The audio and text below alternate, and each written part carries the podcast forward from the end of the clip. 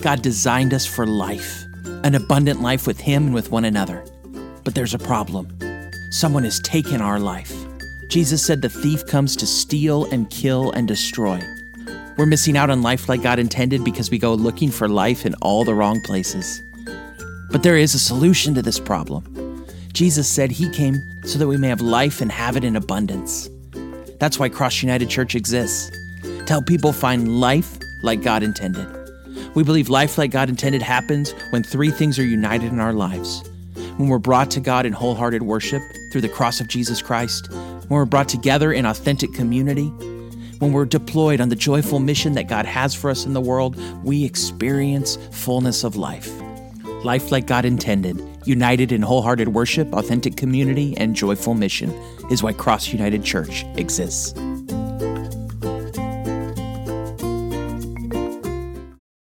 Good morning, Cross United. I'm so glad you've tuned in to this message this morning. Whether you're using a paper copy of the Bible or you're using an app of some kind, I want to encourage you to turn or tap over to John 8 39 through 41. One of the things uh, we've been doing this season, and I hope you're navigating this season well, whether you're working from home or you're an essential worker, I have been praying for you all by name and uh, know that many of you are in all sorts of different stages and uh, doing many different things to sort of navigate what's happening. One of the things we've been trying to do with the time stuck at home is to get some projects done around the house that we've been putting off for a long time. Recently, one of those projects was putting together a storage shed on the side of the house. Something we've been wanting to do for a long time. And finally, uh, this season has given us the opportunity to do that. And so recently we had this unassembled shed delivered to the front of our driveway. Uh, in this big box and i got this box and i start to, started to open it and to, to take the pieces out and to, to make sure i knew everything was there and to look at the instructions and and as i was doing that i had a flood of memories just wash over me because the only other time in my life when I have assembled a, sto- a storage shed is when I was a kid with my grandpa. And we assembled a storage shed on the side of his house. That's the same side of the house that our storage shed is now on. And so I was thinking as I'm unpacking this box and as I'm assembling this shed and got my kids there with me, I'm thinking about all of the memories I had with my grandpa, not just uh, assembling that storage shed, but putting together uh, deck stairs in the backyard or or putting together and, and renovating and refurbishing old bicycles in his garage or any number of projects that he and I used to do together. I was just coming back to me. All of this was bubbling back up as I'm assembling this storage shed because one of the things my grandfather left to me was a legacy of hard work and doing things and getting things done. And and that was one of the legacies that my grandpa has left to me was this pattern of hard work, this legacy that that that I've inherited from him. A legacy is something we're going to be talking about today, can be defined as a thing that's handed down by a predecessor. Um, it can be a financial handing down, or a physical sort of material handing down, or it can be a pattern of beliefs or behavior that someone hands down from one generation to another and to another. All of us are heirs of a legacy. Our society is the heir of a legacy of traditions and cultures from all over the world and from, from uh, American culture and all the, the sort of salad bowl of, of stew pot of, of cultural diversity that's all around us, especially here in South Florida. Your family and my family, we are heirs of the legacies of our parents and our grandparents. Um, we will pass then this legacy on to the next generation, to our kids, these beliefs, these behaviors, these memories. There are two aspects of legacy and two errors of legacy that I want to just talk about briefly before we get into the text of Scripture. The two aspects of legacy are the good aspect and the bad aspect.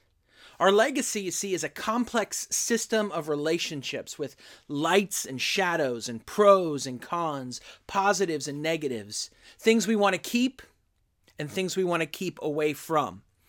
Um, we have things handed down to us that are godly, and we have things handed down to us that are godless.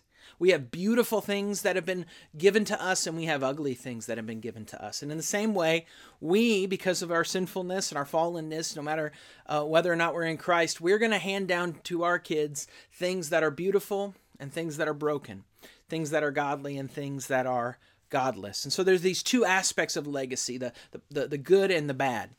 The two errors of legacy are, on the one hand, severing ourselves from legacy, and on the other hand, overly identifying ourselves with our legacy. On the one hand, in our culture, often we think too little of legacy. We we think that we're just the the um, product of our own desires and our own dreams. We don't often appreciate sufficiently the patterns of wisdom and tradition that have been given to us by those who went before us and, and those who were, were uh, the, the, the formers of our culture and of our society. We don't often realize that we're not lone rangers riding into the adventure of life alone, and, and we can ignore uh, unhealthy or, or sinful patterns in our past and just act like those things don't affect us.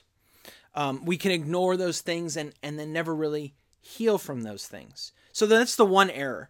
Um, to, to sever ourselves or ignore our legacy or pretend that that legacy doesn't exist. The other danger is that we can overly identify ourselves with our legacy. We can assume um, that our family story must be our story.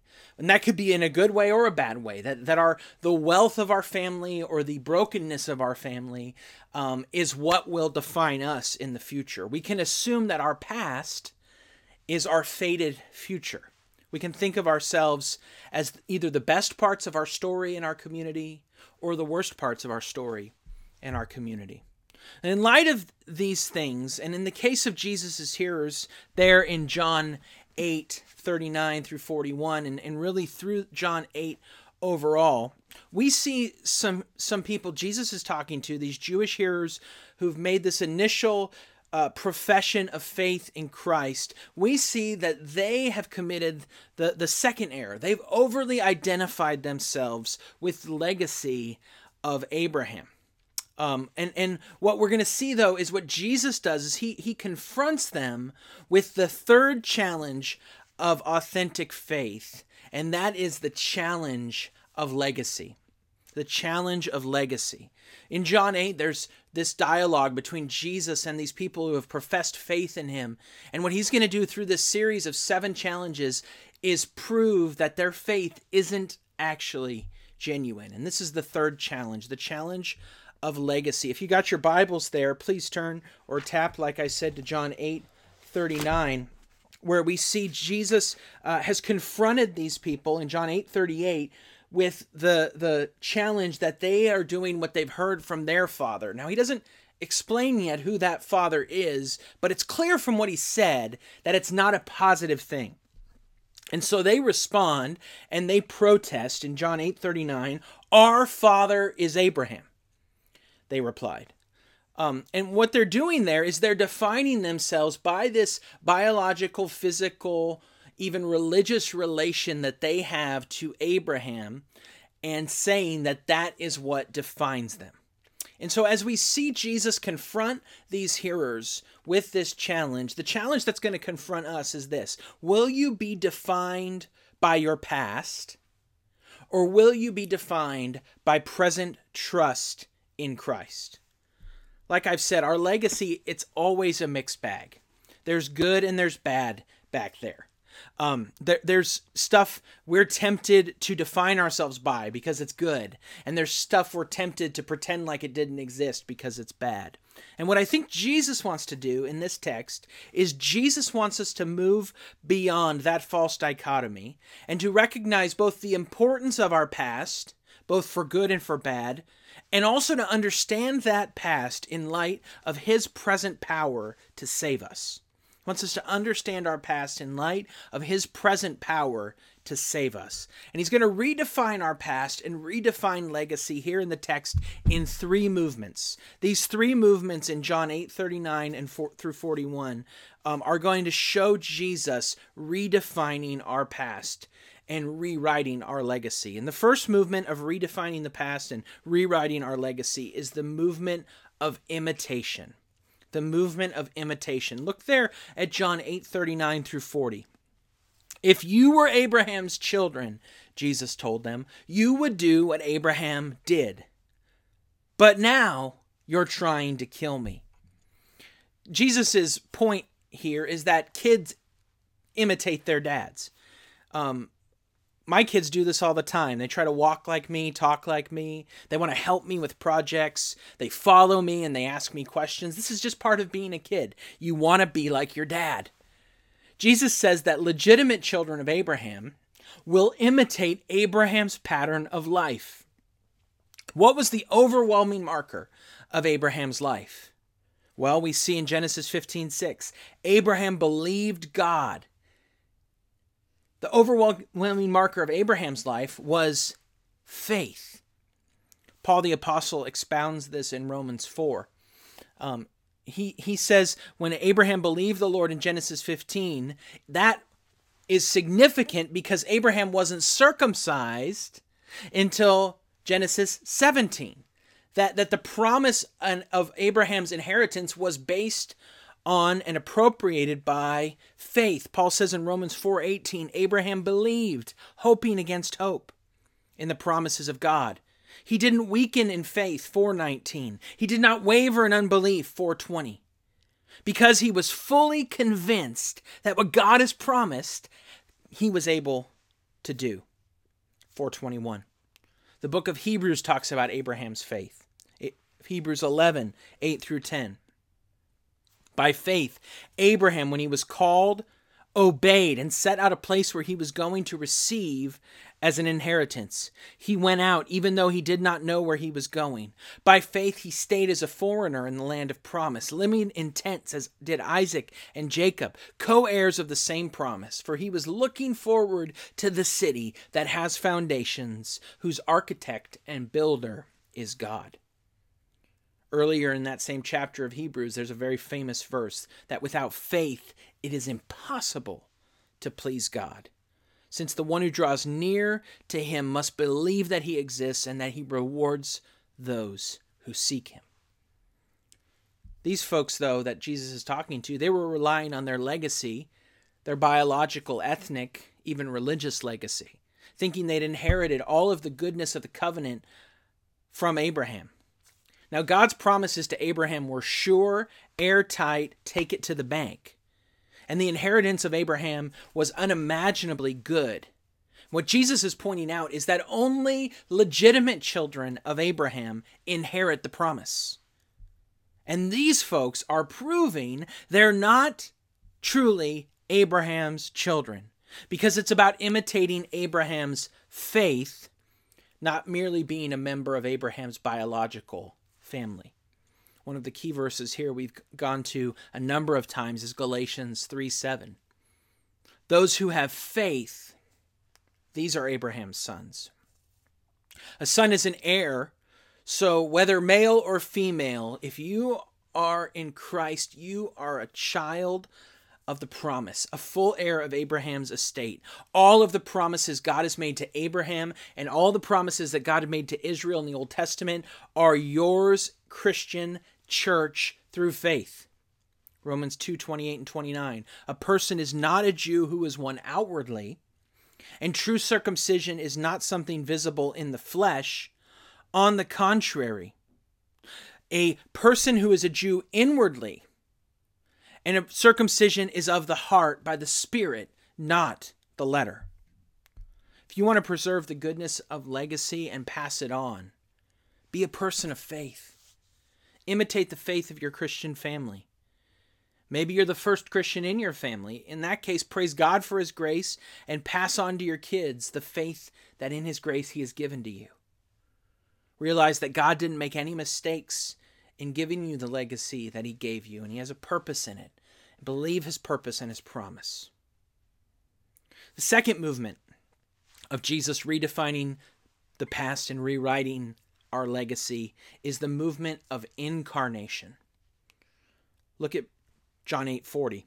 But now you're trying to kill me, Jesus says to them, a man who has told you the truth that I heard from God. This is the opposite of Abraham's pattern of life and faith. When the pre incarnate Christ appeared to Abraham as the angel of the Lord, Abraham trusted him and he believed his word. When God spoke, Abraham believed and oriented his life around God's word. But these listeners, they're doing the opposite. They're trying to kill Christ. There's an interesting phrase in this verse. He says, You're trying to kill me, a man who has told you the truth that I heard from God. Here we enter deep theological waters in the mystery of the incarnation. That God the Son took into his person human nature, so that he was conceived in the womb of Mary the Virgin as a fully human being who was also fully God, one person in two natures. The theologian John Webster says God is life in himself and of himself. You can't kill life. God can't die. The only way for God to enter into the experience of human death was through God to take human nature into the person of the Son. So, what's the opposite of trying to kill Jesus like these listeners were trying to do? The opposite of that is recognize that Jesus is life.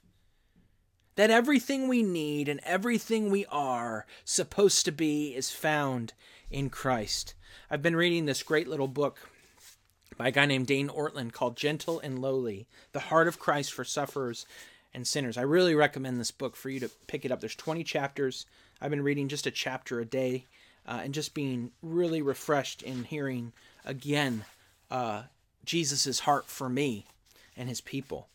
And in this book, um, Ortlund quotes uh, a pastor theologian from the 18th century, Jonathan Edwards. Everything, Jonathan Edwards says, that is lovely in God is in Christ. And everything that is or can be lovely in any man is in him. For he is man as well as God. And he is the holiest, meekest, most humble, and every way the most excellent man that ever was. Got a little Bill and Ted going there. The most excellent, the most excellent man who ever was, the most excellent person who ever has been. Jesus redefines our past by his person and his work. He rewrites our legacy by who he is and what he's done in his life, his death for us on the cross, his burial, and his resurrection.